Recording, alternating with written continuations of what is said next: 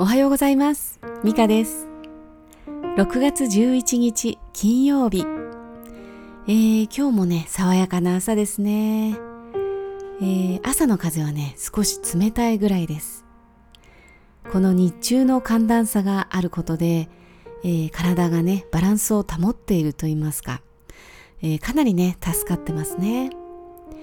えー今日も水分多めでいきましょうかね。えーさて今日はですね母の命日でもあるんですね、えー11年前の朝。まあこんな晴れた感じでしたね、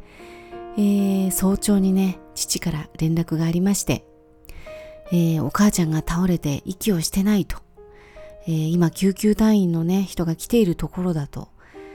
え電話のね向こうではねちょっと物々しい音が聞こえていましてまあでも父はね、至って冷静ではっきりした口調で伝えてくれました。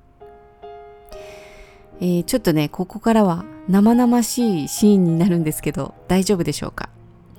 えー ?NG の方は終わりにしてくださいね。はい。えー父によりますと、えーちょっと危ないからね、えーこれから救急病院に行くから来てっていうことでした。まあ母とはね、ほんの3日前に電話で話をしてね、えー全然元気だったんですよ。で本当に急に、えー心臓が止まってしまったんですけれども、まあね、私の頭の中はね、パニックだったとは思うんですけれども、なんかね、すごく集中してたっていうか、まあそんな時ってね、やるべきことがもうわかるんですね。えー自分の人生の中でやるべきことっていうのはもうすべて置いておいて、とりあえずね、服だけ着て、顔だけ洗って、えーもうメイクもね、日焼け止めもしないで、つけないで、髪も溶かさず、鏡も見ずに、えー一口だけね、水を飲んで、えーそれで飛び出しましたね。えー車を飛ばしました。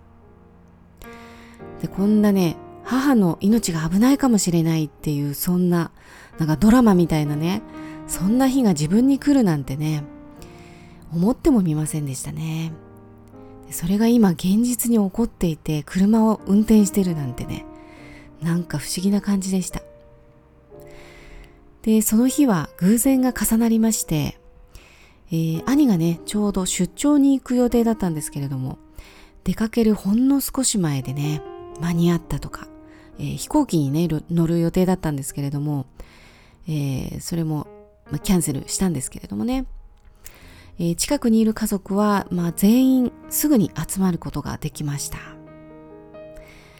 えー若いお医者さんが必死に髪を振り乱してね、えー蘇生を試みていたんですけれども、えその甲斐もなく、え母の心臓は再び動くことはありませんでした。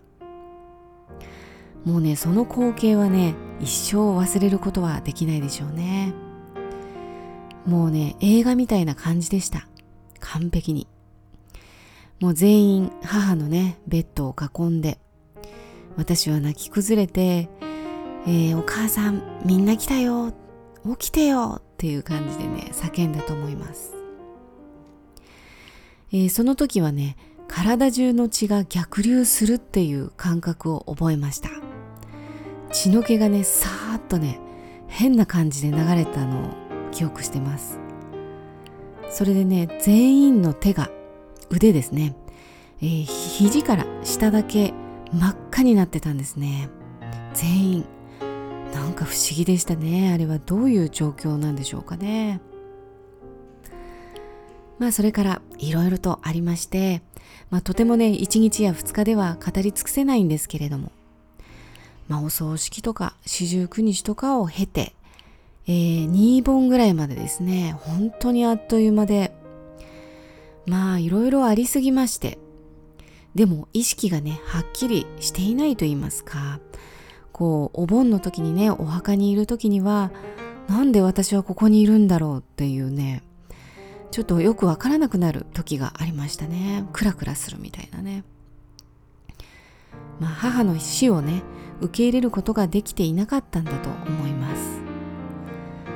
あまりに急だったというのもありますけれどもでもねやっぱりねすごく近い人。多分私にとっては最も近い人だったと思うんですけれども亡くなるっていうことはねまあ急とかねそうじゃなくてもこういうものをすぐに受け入れるということはねできないんじゃないかなと思いますね。まあもししかしね一つ言えるとしましたら人は必ず死ぬということですね、えー、しかもすぐにも明日にもそれはやってくるかもしれないということです。それを母は命を懸けて私たちに教えてくれたんだと思います。そのね出来事からやっぱりね私の人生はガラッと変わりましたね、えー、変わらざるを得ないですね。こう死生観というものをねぐっと入ってきました。えー、自分の人生がねどうだったのかということはね、えー、死ぬ直前でないとわからないと思います。でもね、えー、母みたいにねそのもう急だったりするとその死ぬ直前にねそんなことを考える余裕なんてないんじゃないかなって思うんですよね、え特にね母はね父と喋りながら倒れましたからね。まさかね自分の命がここで終わるなんてね夢にも思わなかったと思います、えー、つい先日までね翌月みんなで行くことになっていたキャンプの話とかねしてたんですよ、まあ、やけにねキャンプの話をせかすとかね、えー、なんかこううちにあるパンを早く食べなきゃとかなんかやけに急いでるなっていう感じはしました、まあ、もしかしたら自分の意識にはなくてもえー、自分の体というのは理解していたのかもしれませんね。もうすぐ終わりが来るということ。でもね自分の人生がどうだったのかなんてね考えることはできなかったんじゃないかなと思うんです。でもですねもしかしたら、えー、息を引き取る最後のほんの一瞬にね感じたかもしれませんね。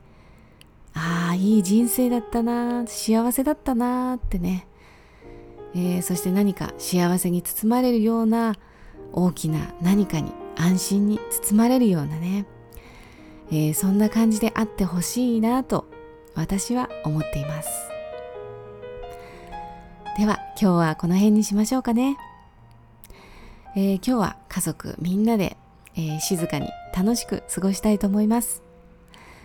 皆さんも素晴らしい一日をお過ごしください。また明日お会いしましょう。ではまた